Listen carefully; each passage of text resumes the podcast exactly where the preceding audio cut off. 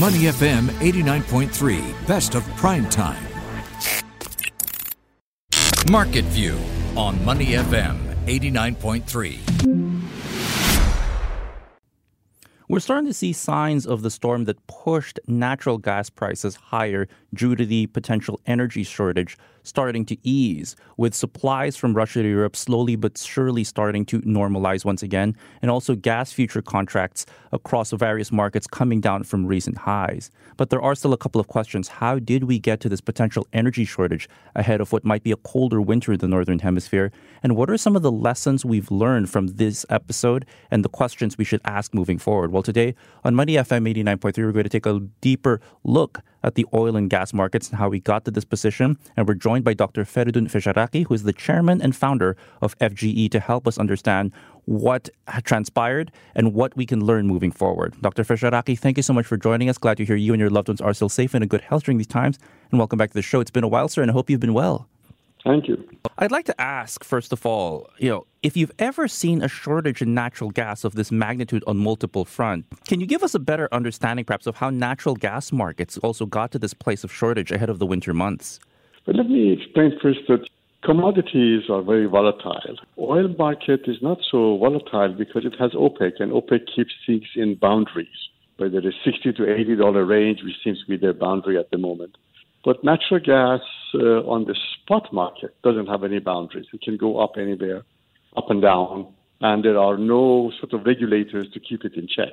But you buy natural gas in two different ways. Uh, one is to buy it on an oil index basis. And in Asia, 75% of existing contracts, including most of the Singapore contracts, are oil indexed. So if they go, they don't go up very high. The high prices that you see in the market don't really apply to Singapore as such because Singapore does not buy heavily from the spot market, but it is dependent on the long term contracts. So it is to, to, do with what kind of contract you have. And people like uh, the Chinese, they have a lot of long term contracts. But uh, of course, when the, in winter is, uh, they are short, uh, they want to buy in from the spot. Many of the governments have encouraged people don't buy long term. Oil indexation is bad. Buy short term. And those who listen to the governments are now paying the price. Uh, let's talk about that. And it's interesting you bring up that Singapore itself looks at long term contracts. Given the situation and circumstance that going long on these contracts like Singapore is doing right now, do you think that's actually the right move at the moment? And of course, this is very uh, important given the fact that Singapore derives about 90 to 95% of all our retail electricity generated from this. Yes, I think it's the right way because uh, oil has the big brother OPEC, and OPEC right. keeps oil in check. So if you are buying index to the price of oil, you will not have that incredible volatility that you would have with natural gas, which went from two dollars a million BTU to thirty dollars a million BTU. So within uh, a bit more than a year, fifteen times, spot prices have gone up. But again, we have to realize that many countries are buying on a contract basis based on oil indexation so they don't see this price, these high prices. Who sees the high prices are the Europeans, which buy 100% on the spot basis. And Mr. Putin has told them that, look, you guys, I told you, buy long-term contract, and you said, no, I want to buy a spot. So don't complain to me now. Mm-hmm. And he's made this point multiple times.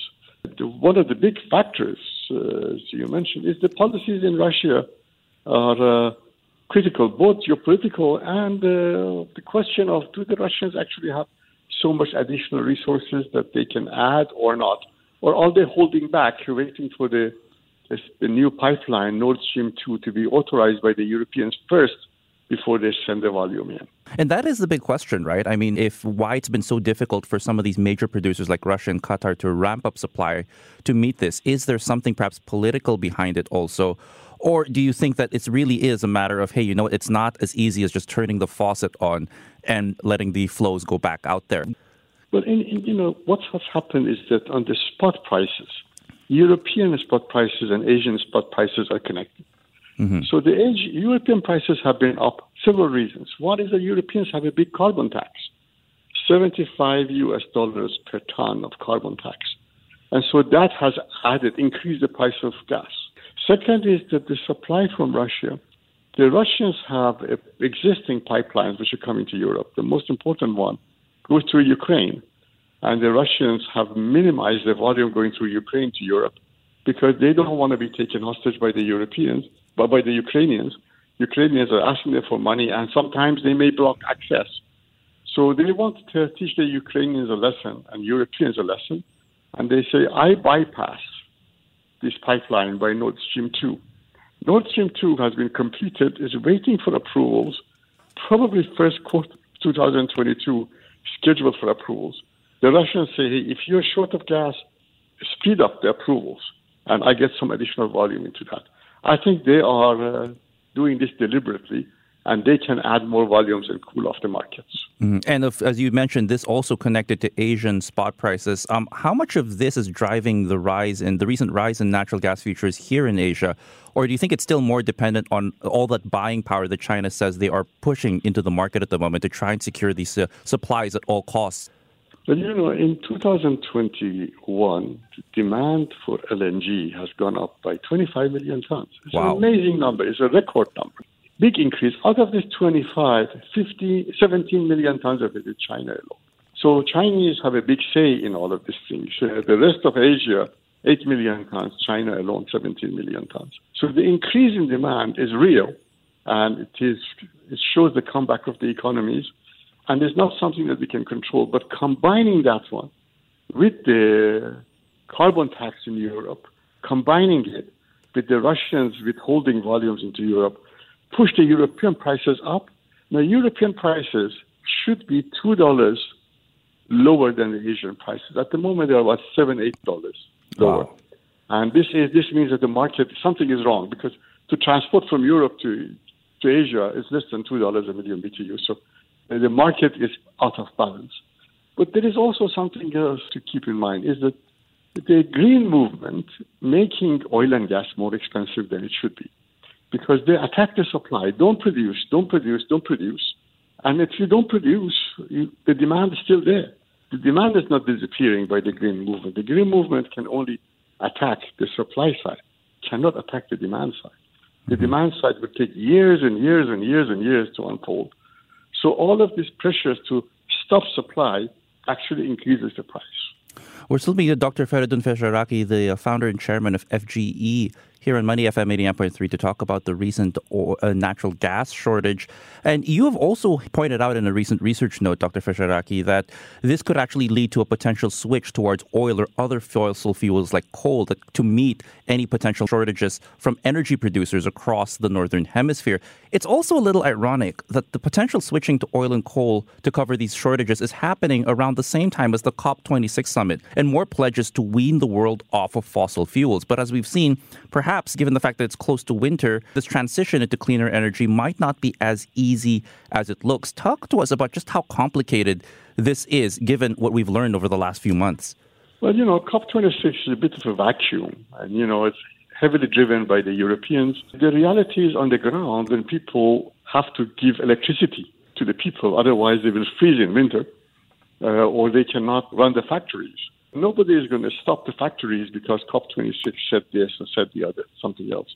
We have at the moment about 500 to 600,000 barrels per day of new oil demand because people have switched from gas to oil. The coal side, the switches are smaller because people who stay with coal, they don't have the ability to switch back and forth. But mm. for the oil side, the ability is very great that it is five or six hundred thousand, it can go up to eight or nine hundred thousand, and this is one of the reasons the price of oil is higher than expected because of the switch. Because on the gas side, the price equivalent would be about two hundred dollars a barrel as compared to eighty dollars oil, and at some points in time in the past couple of months, the prices reached equivalent to three hundred and fifty dollars a barrel oil equivalent. So gas prices have been so high that basically anybody who could switch has switched and uh, they're not worried about COP, uh, what COP26 says. They're worried about underground supplying electricity to the people who are going to freeze at home. So this, uh, we, we, have to understand again, a lot of COP26 is in a vacuum. It's not uh, grounded on the real world politics. I do want to talk about the last couple of days because we have seen signs of gas futures starting to come down a bit as supply starts to at least inch towards more normalcy coming from Russia, for instance, and also signs of oil coming down because of worries about the demand uh, softening due to some of these COVID 19 issues. Do you think that the worst is over uh, from the recent surge in uh, oil and gas prices at the moment, or do you think this is a temporary reprieve given where prices are trading now? I think for between now and end of the year, the prices would be about the same without much coming down. But when we get to first or second quarter of next year, I think we get oil prices to go down to about seventy dollars a barrel, so about ten dollars or some less than it is today. But the natural gas prices going from thirty dollars a million BTU to going to about 15, 17, but still more than $100 a barrel oil equivalent. Because we are getting into a cycle where we're going to be short of gas between now and 2025, additional volume of gas will be coming after 25. So reprieve after 25, but between now and 25, the gas prices are going to stay high. Why is there going to be a bit of a gas shortage for that prolonged period? Because uh, gas requires FIDs, final investment decision to build LNG plants. In 2016 and 17, we did nothing. There were no projects done. So six or seven years after that, the market is short. In 2018 and 19, a lot went under construction. So that comes by 25, and that uh, they would add the, create a surplus in 25. Three years of surplus and then shortage again 29 because of COVID and many other reasons. People are not building enough LNG plants. So LNG has a long life. Oil has a limited life. Oil will be peaking one way or the other by the early 2030s. But natural gas uh, has another 30 easy years to go before it becomes flat. And so it goes within cycles. If you build it, don't build enough, then you will have a shortage of demand. And at the moment, because of COVID and uncertainties in the market, not enough uh, FIDs have taken place, so they haven't built enough LNG plants. Uh, Dr. Fesharaki, I do want to ask you about uh, a point you raised in, in, your recent research note. And a lot of this, of course, will depend on a winter that many expect will be colder than usual. But let's look at the flip side, and this is a scenario you raised as well. What happens if the winters in the northern hemisphere turn out warmer than usual? Could this actually bring down oil and gas prices and also introduce perhaps unwanted volatility into the oil gas markets, not seen since, well, last year in April when we talked about oil falling to the negative? Well, I don't think you're going to see negative, but we have substantial right. volatility. So if it's going to be a, a, warm winter, the price of oil can drop $10, $15 a barrel. If it's going to be a warm winter, the price of gas can drop by 30%. The, the issue is that in the northern, uh, northeast uh, Asia, it's going to be cold. In Southeast Asia and South Asia, it's going to be warm. In Europe, it's likely to be warm. So what happens is that maybe in, in some areas, there will be uh, a cold winter and pressure to buy. In some areas, there would be a warm winter. Forecasting uh, weather is harder than forecasting the oil prices. So this is really a very, very dynamic market which can make substantial volatility in the market. Dr. Feridun Fesharaki, founder and chairman of FGE, thank you so much for joining us today on Money FM 89.3 to help us understand the intricacies of the oil and gas market and how we got to these potential natural gas shortages ahead of what might be a colder northern hemisphere winter.